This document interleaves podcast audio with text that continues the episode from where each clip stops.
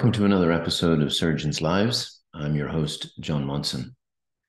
Today's guest is Dr. Sonia Ramamoorthy, who is a professor of surgery at the University of California in San Diego, where she has spent most of her faculty career. She is also one of the most prominent leaders in the American Society of Colon and Rectal Surgery, um, and one of the best known colorectal surgeons, both uh, nationally and internationally. She has managed to navigate um, a career very successfully, both professionally as well as balancing um, family life uh, along with her uh, husband, who's also a physician. So her experiences of doing this are going to be very interesting uh, to hear today. So without further ado, um, let's uh, join uh, the conversation with uh, Sonia Ramamoorthy. Evening, Sonia. How are you? Good. How are you?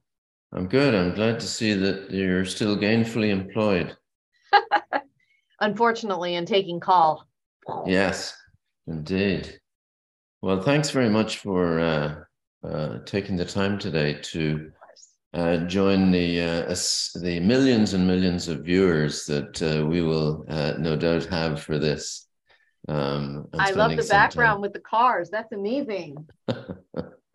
Get some junk out of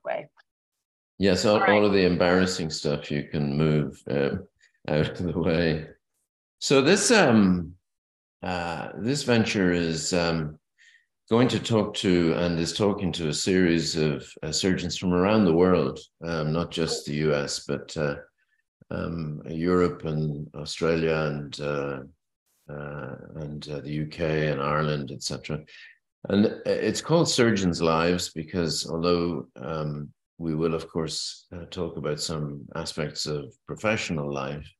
Um, uh, as much as anything else, I'm interested to talk to people about what else makes up their uh, their being, if you like, uh, because it's there's plenty of opportunity to read people's CVs, etc. Um, yeah. Well, good for you. That's awesome, and thank you. What an honor. Um, I'm sure I belong in the international, you know, international group of surgeons. But hey, no, we're very. Uh, we're, I'm delighted to have you here. So, what I normally ask people to do, and I will ask you to do, is just to set the scene by uh, giving us a brief story um, that uh, starts with the words uh, "I was born in." Okay. I was born in Boston, Massachusetts and my parents were immigrants from India. They both came over when they were fairly young. My dad came over when he was 16 on a boat, um, and my mom came over when she was 18. Uh, so they spent most of their lives in this country. Yeah, they were in Boston, having traveled from the West Coast. Um, both had gotten they'd gotten married uh, in the 50s. Um, one is Hindu, one is Muslim. So they got married in a Lutheran ceremony, which made for a really interesting upbringing. Neither family was really present because they weren't excited about uh, the choice. Yeah. Uh, but they both did well for themselves. You know, they worked hard, classic immigrant story. And, and my dad was at Harvard. My mom was at Tufts pursuing um, a biochemistry degree and had my brother. And then they had me. And we lived in Boston for about a year or two um, before my dad had gotten his first job in Texas and so I lived in Texas until about kindergarten. Um, and then he um, he was an engineer. He got an engineering uh, professorship at Berkeley, and that's pretty much where I grew up in the Bay Area. Then for the for the remainder of my life. Um, I'm the middle child. I have an older brother who uh, does a lot of kind of startup tech, smart person stuff, and then my younger sister who is more working for nonprofits um, more like a person that is in the in the field of development, getting philanthropic support for nonprofits. You went back then east uh, to Boston again. I did, yeah. So I finished my undergraduate degree at Berkeley, and then uh, for a while wasn't sure about medical school. I went to culinary school for about about a year and um, that kind of being out there in the real world in a restaurant where you know you see every walk of life really kind of can at the same time i had a job at a biotech company but but all of that really convinced me um, one i didn't i wasn't so interested in the science as much as i was in the interested in the application of all that scientific knowledge towards human disease. So that that made medical school more made more sense to me and that i i just did not want to work in a crazy restaurant um, in the back in the kitchen where people were screaming and yelling and throwing things but as it turns out, I decided to go into surgery. So medical school was a lot of fun in Boston, and I found um, I found surgery there. Which so uh, surgery is I, a bit like the restaurant without good food. and,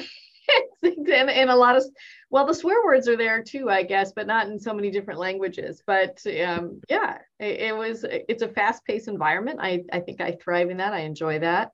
I definitely liked the people, um, and then came to back to California for general surgery at UCSD. Uh, after five years of that, fell in love with um, the practice of uh, Bard Cosman, who was the only colorectal surgeon at UCSD at the time, and so applied to colorectal and went to WashU in St. Louis. Um, finished there. That was phenomenal. That's kind of where I had the decision to go into academics. I'm not sure I was convinced about that until I hit Wash WashU worked with Ira Kodner and Jim Fleshman, and then uh, took my first job at UCSF, was there for a few years, worked with Julio Garcia Aguilar and Mika Varma, uh, and then came back to UCSD, and that's where I've been since 2004.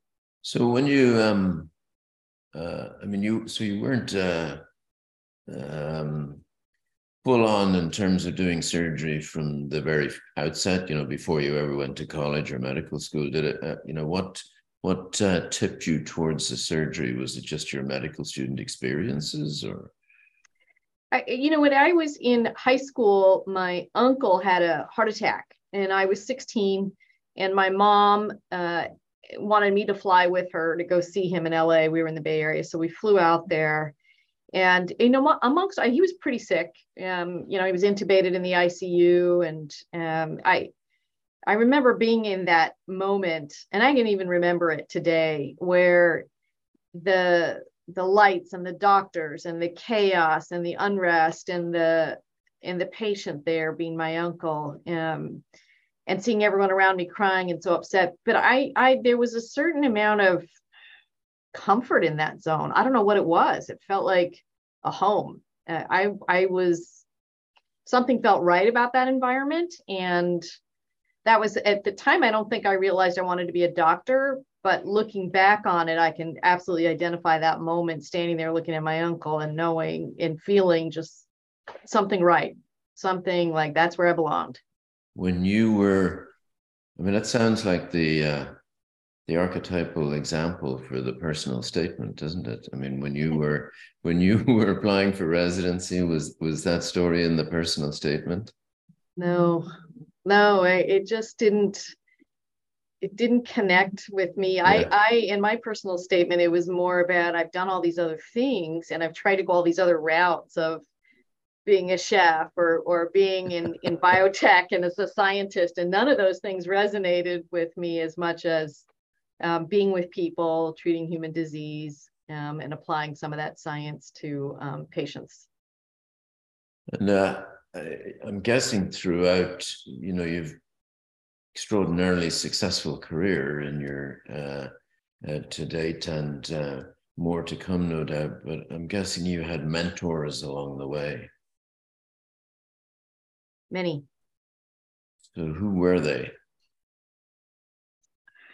You know, it's interesting. I I have I think a lot of mentors for a lot of different things in life, probably like most of us, you know, personal life decisions and then professional life decisions.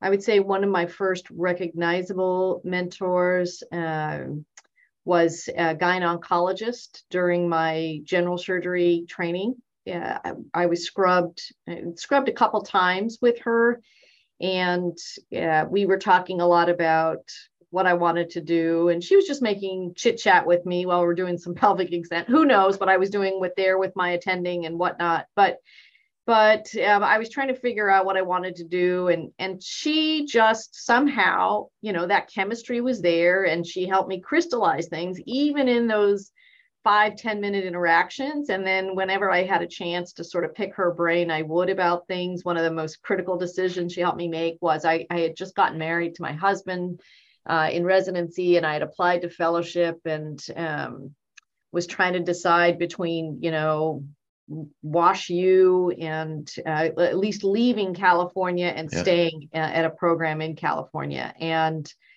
you know, she really said, gosh, you got to go to the best place you can get into. It's one year, your husband will be fine, your marriage will be fine, but don't let that, you know, impact your decision to get the best possible education you can get in your fellowship. So followed her advice, and that was probably, you know, some of the best decisions I, you know, one of the best decisions I made. So you, you did the the 12 month uh, long distance relationship thing?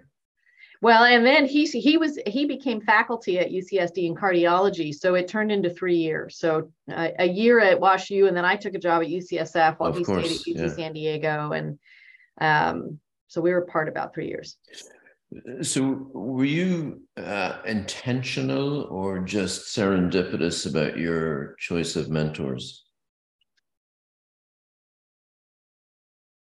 Both I would say later in life, I was more intentional. I, I know I, I realized the value of a mentor and a sponsor. And so then I sought out those people whose careers I admired um, and would, you know, call them and pick them up. And, you know, some of it is, it, it's about those people who reciprocate. So not every person I picked up the phone and called reciprocated with a desire to sort of help me with my decision making. But for the most part, um, I was very lucky to come across some some really awesome men and women who um, were there for me. Uh, Marshall Orloff was one of my professors when I was a residency. You know, tough guy, yeah. you know, icon in American surgery, but he gave me advice about getting a nanny, like all the little things, like you know that that someone just needs to kind of push you over to make some of these decisions. Get a live in, do this um, my chair at the time, Babs Moossa, another tough guy, but gave me lots of advice about picking a partner in life and you know making decisions and how you make you know clinical judgments and how you deal with difficult patients. And that sort of bled into how to make difficult decisions in life in general. So i, I really benefited um, from lots of different men and women um, not always in surgery um, many of them outside of the field. But, you know, Babs Moossa was a co-editor of a large textbook of surgery, Moossa, Giles, and Cuschieri. Um, Alf Cuschieri, of course, was professor chair in Dundee, and Jeff Giles I worked for in Leeds, and uh, he uh, his son was a swimmer, so he used to go in the mornings at uh, four thirty in the morning to the swimming pool, uh, to bring his kid there. And his, his, secretary in the office used to complain that uh, Jeff would do his dictation in the in the swimming pool, and all she could hear was the splashing, splashing. of water. she couldn't actually hear anything. And then, you know, 20 years later, when I was in Rochester, um, Marshall's son, Mark, was there. Ah. um, ah. who uh, you know I knew I knew Marshall from when he was uh, still working in, in in UCSD, but I used to say to Mark, and I still say to Mark, you know, I'm not really convinced he's genetically related to Marshall because you know he, he is the gentlest of souls that you could ever imagine.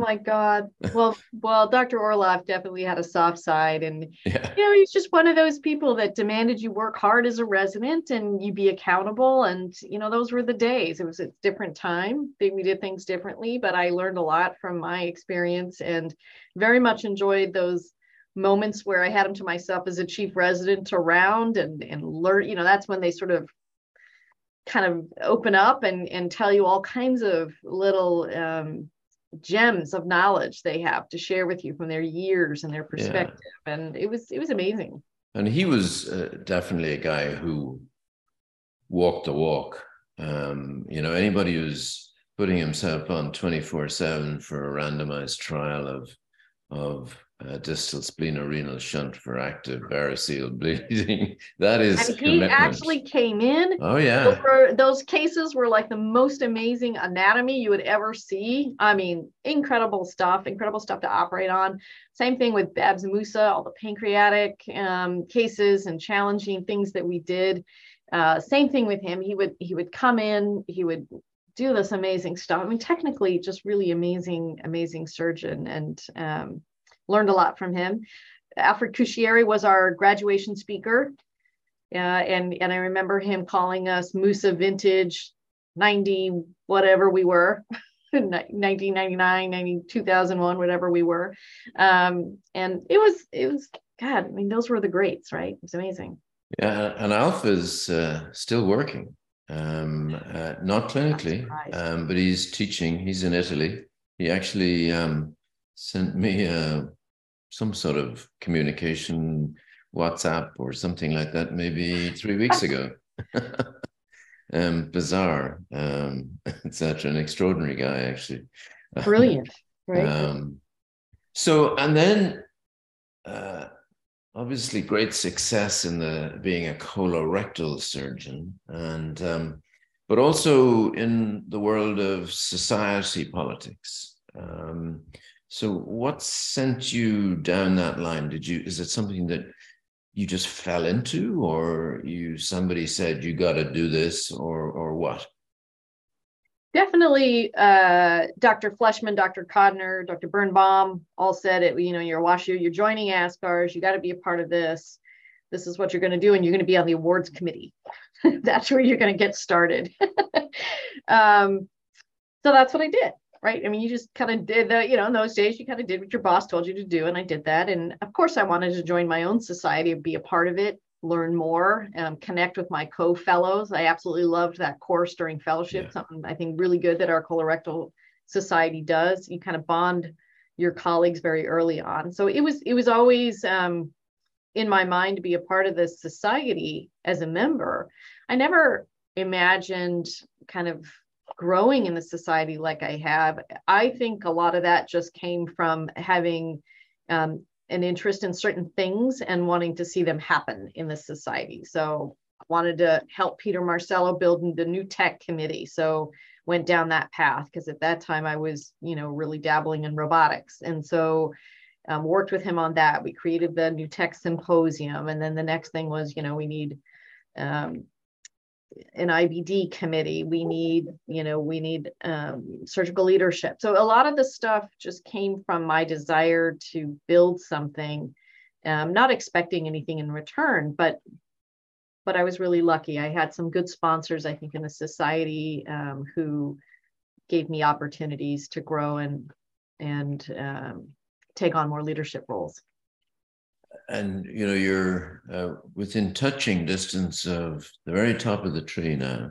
um, and um, you know did it did, did that ever factor in the latter you know in the latter part of uh, of that rise? You know you're con- moving along sitting on committees contributing one thing or another people tap you on the shoulder and etc etc um, uh, you know there there must have come a point where you think you know, it's possible I might actually be the king of the hill here or whatever, you know, whatever the phrase is. Um, is that something that you thought, well, you know, if it happens, it happens, or maybe I should focus on this or whatever? I mean, people are different in how they approach that, yeah. aren't they? Uh, it wasn't necessarily a goal. Um, it was uh, it was a surprise. I didn't think the world was ready for an Indian woman to kind of be at that level. I, I just didn't. So I never imagined myself there. And it really goes to sort of say that you need to see people like you doing these things for you to imagine yourself doing them. So I never really imagined myself doing that. I've not not had that ambition. But as I kind of moved along in this society from member to treasurer, there was always this goal to accomplish something at that level and get that done, which I think just kind of moved me to the next level. And then I saw, oh, hey, if I'm going to do this, then I want to make, you know, I want to have this kind of impact. And so as I've moved along, I've thought a lot about um, what impact I want to have at each level. And I'm grateful that that um, I've come as far as I have. I, I honestly didn't plan it out that way. So it's a, it's interesting you describe it like that because one of the questions I was going to ask you was um, having reached whatever stage of your career you're at, um, you know, do you have pearls of wisdom, uh, advice, wisdom that you give people that say, oh, Dr. Ramamoorthy, et cetera, et cetera. Um, uh, you know, what is your what's your elevator speech to young folks wanting to pursue a, a, a career in surgery? It's hard work. I think a lot of things are hard work. I, you know, when I finished college, my roommates, one, you know, went into business, Goldman Sachs, the whole nine yards. The other one became an attorney and, um, you know, worked for the head of, the head attorney for Bank of America. So I watched these other women um, work almost, you know, just about as hard as I did to get where they were. Yeah. So I, I think no matter what you do, you're going to work hard if you have these aspirations to to take on these um, major responsibilities in life um, and so hard work is you know there is no other way to do it. I think there's no there's no sidestepping hard work right? It's always there's no elevator people will say to success. It's always you got to take the stairs. Yeah. and so if i were to tell people that I, I do tell them that surgery is great. I absolutely love it. And you have to love it because it'll it'll be hard and it'll be hard to be successful at it. And people's lives depend on you and there's a lot of stress there. And if that's something that still keeps you in the game then do it right because 55 years late, you know, here I am 55 and I absolutely enjoy it. And so does Alfred Cuschieri and so do you. And it's maybe not every single thing you enjoy, but sure. you still enjoy being a surgeon. I enjoy being a surgeon. I still ask my kids, does anybody want to be a surgeon? And uh, and what do they say? Uh, you know, early on they were like, no way, because they thought I I spent too much time at work, not enough time at home with them doing the things that they wanted me to do as a mom. But now there's been definitely a, a pivot there where all of them are now considering medicine on some level. Wow. Um, and maybe not necessarily. I have a middle one that maybe thinks surgery, um, an older one that you know maybe thinks more neurosciences. But but in the beginning, you know, two doctors' kids originally were like, no way, not medicine. They've now kind of turned it around, and and I had always hoped, and this was advice I got from a mentor, was look, you know, early on your kids may not fully understand where you're going, what you're doing, but but talk to them about it and show them your papers that have your name on it and take them to conferences so they can see you giving a talk and share with them your success so they really can appreciate what you're doing and why you're gone and feel a part of it, which was really great advice for me and made a big difference. I started bringing some of my kids, one of my kids to the conferences and stuff, and they'd sit in the back and, you know, they, they felt the pride. And I think that's important. So they understood. And now they, they've, uh, they've all changed. Did they critique you? Sometimes. Yeah. Sometimes daughters can be harsh. yeah, that's a that's a mother daughter thing, you know. it's okay. It's okay. You know, I mean, sometimes that's the that's the honest people that you'll never, you know, they unfiltered, unfiltered opinions, which is good. Exactly. Um, so I, you know, when I was doing my extensive labyrinthine research for this conversation, which probably uh, lasted all of two minutes, I'm sure. I don't. have too much to look into. Excuse me. I watched um, uh, I, I watched the YouTube video of uh, from I think 2017 of the uh, gentleman who had his robotic uh, sigmoid, you know, that story about the sigmoid colectomy and the, mm-hmm. the man who uh, knew way too much about his own body for. he sure did. He sure did. Um, so I mean, I you know when I watched it, I thought, okay, I'm I'm I'm oscillating between thinking, you know, it's good to have somebody who's engaged, and actually this guy is crazy, and it's actually quite helpful, but I really would rather somebody else looked after him, etc., etc. But there's no doubt that um, uh, you know, it's just the tip of the iceberg, that stuff, um, for sure. Um, and um, so where um, where do you where do you think you'll be uh, 10 years from now? You'll be 65, as you say, and contemplating what you're going to do with your life. And, um, you know, um, I'll ask you in a minute what's changed in your career for better and worse, but where do you think you're we will all be in terms of do you think that that uh, digital uh, connectivity is going to be the norm? I think some aspects of it will be, yes. You know, I think the the ability to provide better access through digital platforms uh, will for sure get better uh, and be the right thing to do. Right? If access is a problem in this country, that um, is a solution to access. It's not the solution to all medical care, but it is a solution to some medical care. And uh, as we think about an aging population uh, and how to take care of those patients and how to take care of them at home, um, and how to apply a preventative medicine, uh, you know, sort of um, techniques to their care I, I, think that's where the digital that's where the digital age is going to make a big difference right? My mom has bad parkinson's. She's 88 it is a a lot of work to get her to the doctor's office. Yeah. so as a family member i'm super grateful for the ability to have telehealth and to converse with her doctors. I'm even more grateful for the services that can come to the house the physical therapy the traveling nurse the you know whatever it is that can come in the house and help her and keep her strong. Um, but there are times she still needs to go to the hospital. Um, and as much as we can try to keep her at home, that's our goal. And I got to imagine that's most patients' goals. I mean, patients' families' goals. So I, I think the way that we're going to be able to do that is is through better technology. Yeah, and it's just, I mean, it's true. I mean, you lose something with it as well because, you know, there's a a lot of people go and go to their primary care doctor who never lays a hand on them. It's just uh, tests right. and one thing or another. But on the other hand, if if you can talk to your doctor instead of driving two hours, that's got to be a good thing. I mean, but it is frustrating, John. I mean, I, I do get it because we're in one of those specialties where people need to come in the clinic, right? And I have found that I'm getting bombarded with a lot more primary care requests in my clinic because I'm the first doctor they're actually seeing yeah. in person you know, in six months, right? And so I'm noticing the edema on the lower extremities and yeah. I'm picking up all this stuff. And it's like, oh my God, you know, there's a lot of work here.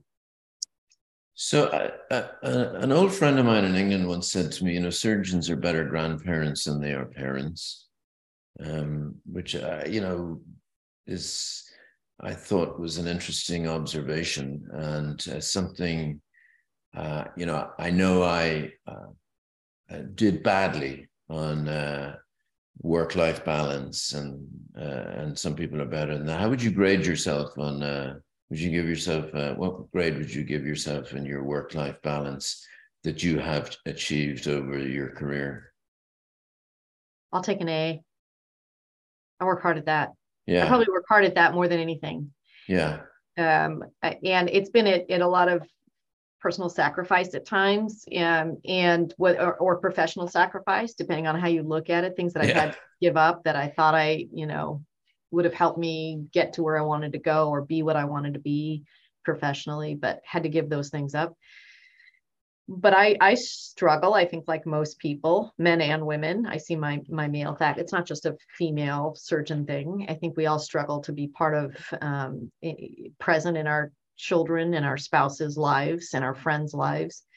And it's something you have to learn along the way. You know, how do you set those guardrails up? How do you yeah. protect yourself and protect them? Um, and it takes time. That that's probably you know, along with my surgical skills getting better as I grew, so did my ability to manage my life properly, so that I uh, was comfortable with the balance that I had and that I felt like my family and my kids were getting the care that they needed. Um, and that it also allowed me to pursue um, professionally the you know the passion that I had for different things. Yeah, it's and it, and it's it comes excuse me it comes to people with greater or lesser degrees of difficulty um, at different stages uh, of lives. I mean, some people um, you know are not you know they achieve that balance from the very outset. I, I one of our my conversations, I chatted to a head and neck surgeon um, who uh, a factor in choosing head and neck as a specialty was that he did not wish to be um, you know running around like a headless chicken as an abdominal surgeon which he saw in his And so he thought, you know, head and neck is a little more um, controllable uh, as a career. And the second thing that, uh, you know, uh, in the, the conversations that I've done in this podcast is, you know, this conversation would not have happened 20 years ago because a discussion of such such issues you know was perceived as a mark of weakness yep. um, and you know not something that you want to reveal you know the only thing that would ever be acknowledged would be perhaps playing golf on a friday afternoon that was a sort of appropriately manly right. thing to do or know? or if it's something your kids did something amazing then it would be something for you to sort of you know yeah like an ornament but or when a, into surgery even better right but hmm.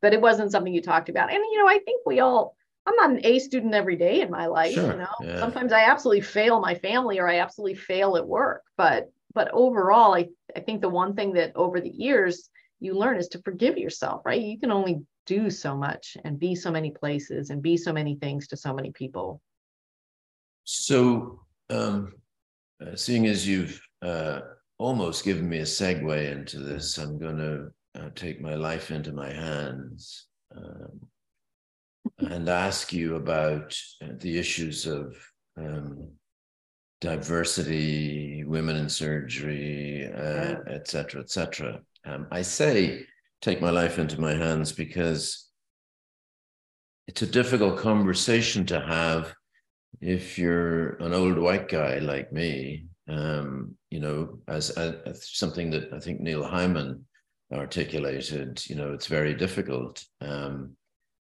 I, I, was reading um, the article that you wrote with Barbara Bass and um, Lisa McLemore, etc. Mm-hmm. And you know, a couple of things struck me about that was that, um, as you just pointed out, which was the segue, it's it's not easy for anyone uh, regardless of gender or ethnicity or whatever. You describe yourself as, you know, is society ready for an Indian, an Indian woman? Uh, uh, I don't think Americans view you as an Indian woman because I don't think Americans look at people like that. Um, they they define people, in in my humble opinion, by accent. Um, Interesting.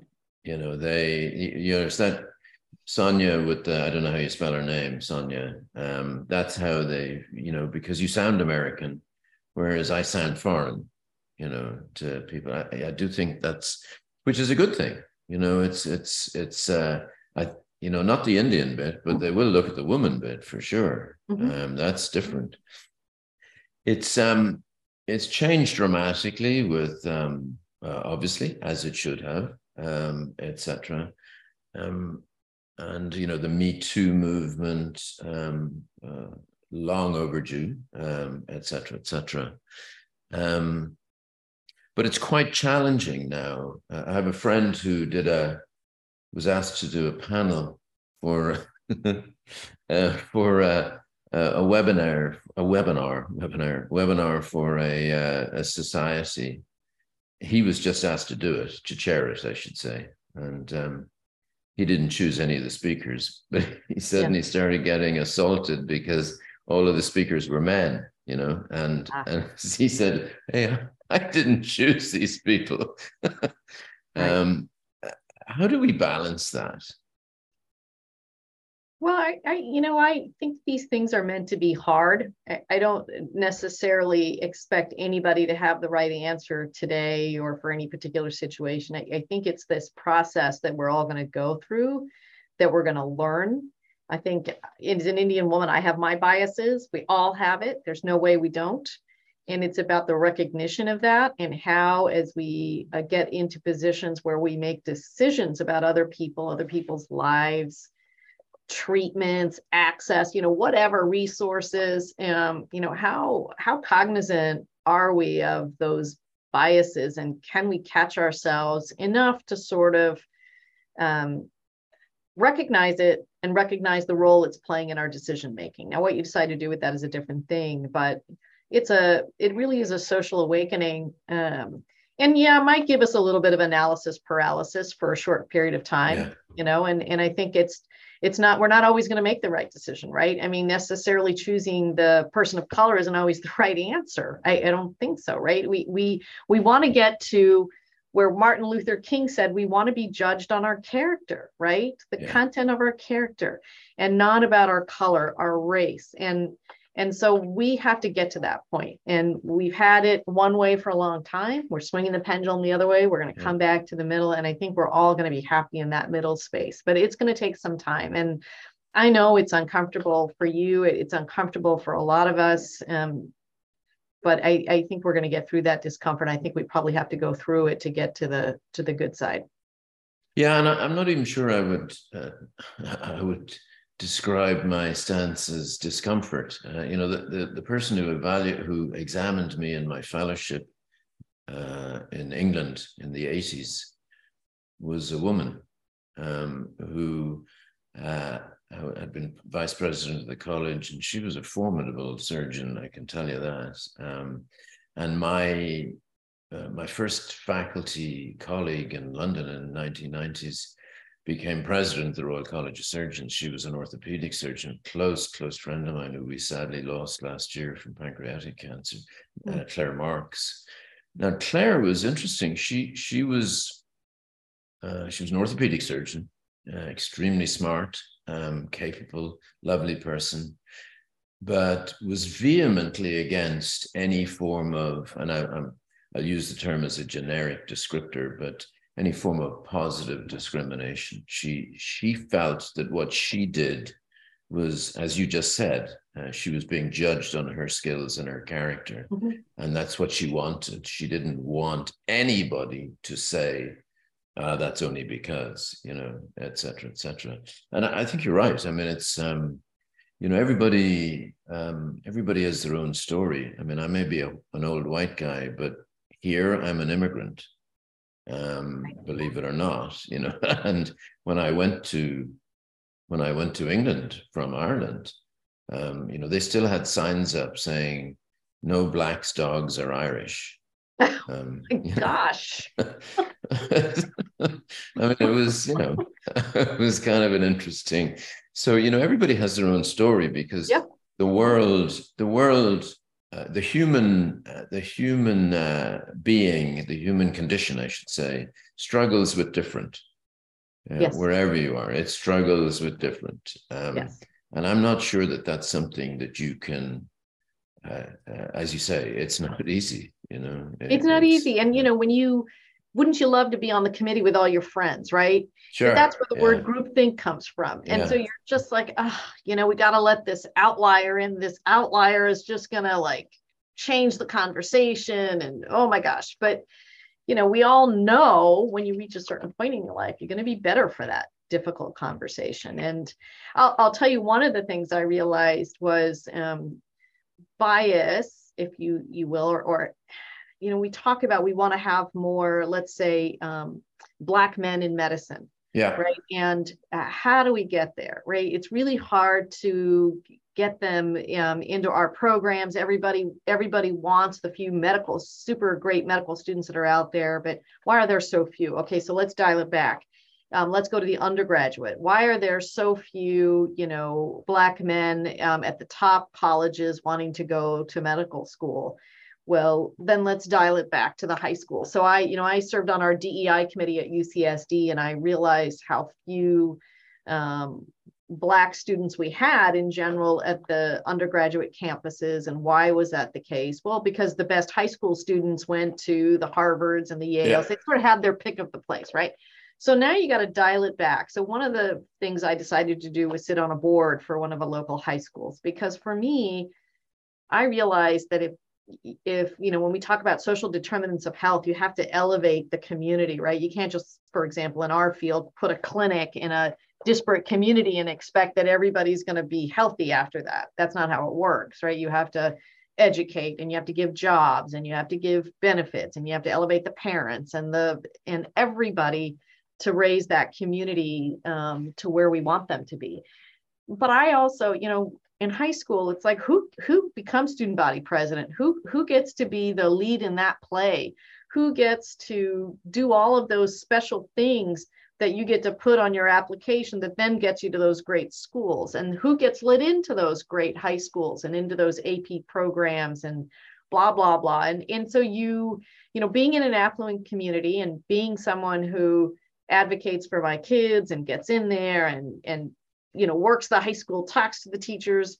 I realize you know i'm i'm creating um i'm part of the reason i'm part of the problem right? Yeah. i mean i'm trying to help my kids but i understand that some kids don't have parents that do those things. And so going into that high school board made me want to you know work on the dei at the high school level but then you keep dialing it back and you you go back to to just the fundamental things that people need to be educated and, and we need to start this it's, process um, very early in the next generation it's it is interesting i don't know if you ever read or listen to malcolm gladwell um, mm-hmm. and his work i mean i i like to listen to him because he has a very uh, interesting voice um, so I listened to him by audiobook, etc. He's originally from Jamaica. He's brought up in England, but lives in Toronto. And, and he was commenting, and this is extraordinarily summarized and paraphrased, obviously, that uh, in the US, assimilation of African Americans into society is heavily um, based on shade of darkness. Um, you know, the lighter, the easier it is to assimilate. Um, and whereas in Jamaica, um, it's to an extent the opposite, um, because um, you know the the the American experience is much more of you know the more you look like your neighbor, the better, easier it is to to succeed. Um, whereas in Jamaica, um, the the lighter you are, the more it indicates that um, there was it came as a result of the slave owner um, ah. buying uh, buying a slave wife, which they did openly. It was done uh, differently.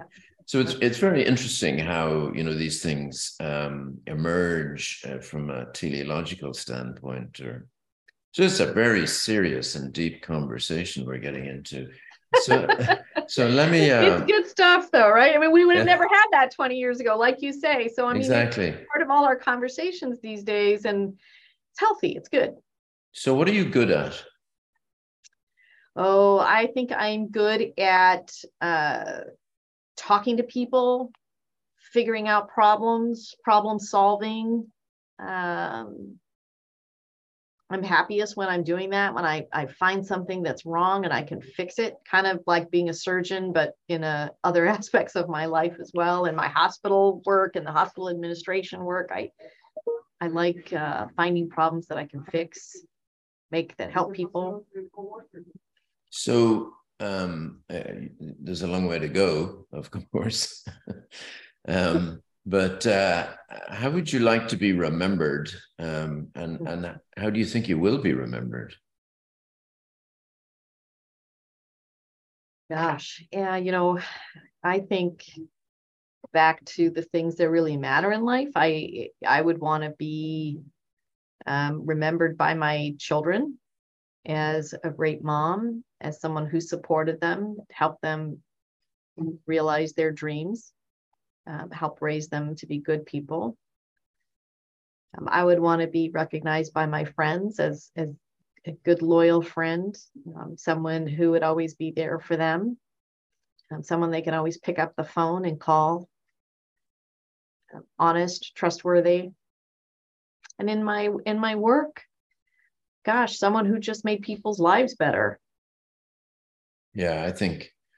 Uh, you know, I think one of the things that people realize in your work is that um, six months after you've left, they definitely won't remember how you spelled your name.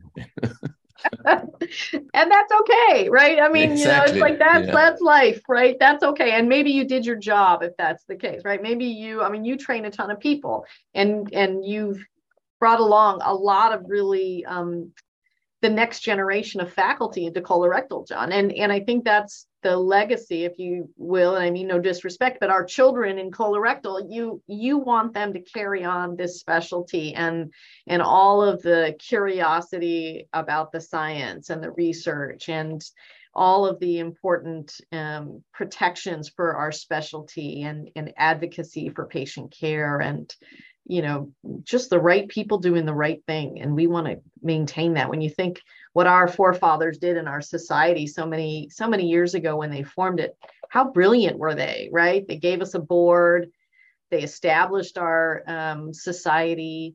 We have an incredible endowment which we can um, you know use to fund research and, and all different kinds of projects that we see today. Um, and colorectal is every bit a part of kind of all of the great new stuff that has happened in the last 50 years, right? Transanal surgery, robotic surgery, um, screening, prevention. I mean, we've just done everything. Our, our people are really amazing. And so you want that, that to carry on into the future, despite all the challenges in healthcare today, which is frightening. Yeah, no, I mean, I think it's, I think it is interesting. I mean, I do think sometimes uh, you know, if, uh, uh, one of my earliest bosses once said to me, "Listen, there's nobody in this room here called Mozart." Um, he said, "None of us are geniuses." He said, "So, you know, the only people that will remember you um, are your patients and your students." And he said, "And that's as it should be." Um, and I, you know, I think that's, um, I think that's that's probably true. Uh, your Twitter profile describes you as a donut lover. So um, totally true. Yeah. I wish that weren't true. I just had like an amazing donut the other day and I was raving about it. What can I say? I have a problem. And I fully admit it. I was only just passing by that, but also a lifelong learner. I, I assume that's why you're doing an MBA.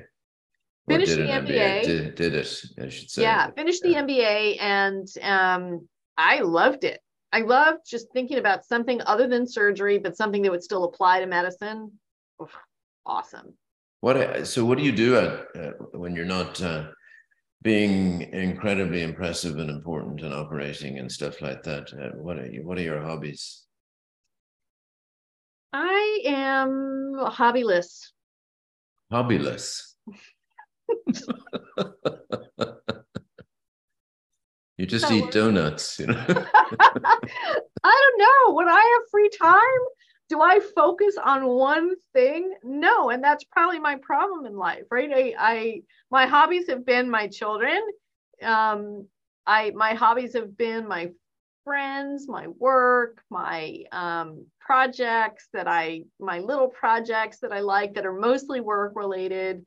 Um, gosh, you know making my husband happy us thinking about you know our kids. It's just i don't know. I, I wish i had a car hobby like you. I really do. I wish i could focus and then just have one thing that i really like. The one thing i just did recently i went with my son to nyu he's he's going to be a student in the fall. So we kind of took this weekend and went to new york went to this donut bar that was incredible. Back oh to the God. donuts. You know? Greenwich Village Donut Bar. Anybody? It is oh, so good. It had the best French cruller that I ever had in my life. Yeah. But reconnected with a gallery um, that probably 20 years ago. Talk about delayed satisfaction in medicine. But 20 years ago, maybe 25 years ago, when I went with my husband to Paris, we didn't have any kids. And I found this artist that I loved. She was an American artist, but she was living in Paris, and they had her stuff in this little corner gallery near Notre Dame. And I couldn't afford it at the time. It was like 500 bucks. And my husband and I are like, oh, that's way too much to spend. We're not doing that. And I've kind of followed her the last 20 years and just have never had a chance to go back. And every time I've gone back to Paris, maybe once or twice, I go to that gallery and the price keeps going up. And so this last time I told my son, this is the only gallery in the United States that has her stuff. So let's go. So we go there and he and I both fell in love with the same kind of um, uh, etching and we, I ended up buying it. So that's going to be my hobby. John, I'm going to be an art collector of Lynn Shaler art because I love her stuff. And what does it cost now? I uh, do I have to say it? I haven't told my husband about it yet, but anyway, okay. Well, the good news is nobody will ever see this podcast. it's an early birthday present. It wasn't that. It wasn't that much. like three grand. It wasn't that bad, yeah. right? It's not bad. Not bad in twenty yeah. years. you know. Not at all. And But I it- ended up getting a small one first because the bigger ones are now 10,000. so, you know, it, it's like, what an idiot I am. If I had just invested that $500 back then, you know, I would have been further and I would have had something beautiful to look at in my house, right? That I very Exactly. much love and enjoy everything about what she does. Um, and she reminds me a lot of Ed Hopper. And so I, Yeah. I just, you know, I'm going to get into art. I'm going to do some other stuff, but I'm hobbyless at the moment. Oh well.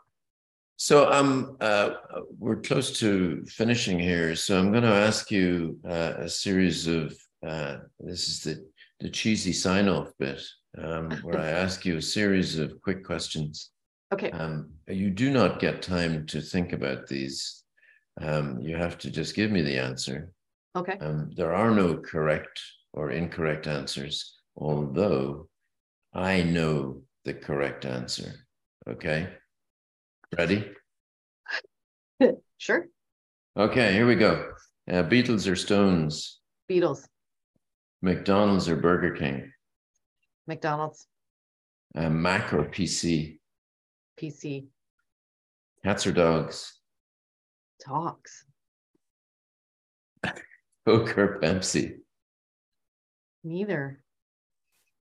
Football or baseball? Oh, football, Home or away? home. Here we go. Thank you, Sonia. It's been great fun. I appreciate it. Um, I, I got to say that um, I, I I am so delighted to see everything that's happened to you. I think our society is in safe hands, and um, I look forward to seeing greater and greater things from you over the years to come. I really appreciate you. you spending the time today. Thank you, John. I really appreciate it. It's been a lot of fun. So thank you for having me. All righty. All right. Take care. Bye. Bye bye.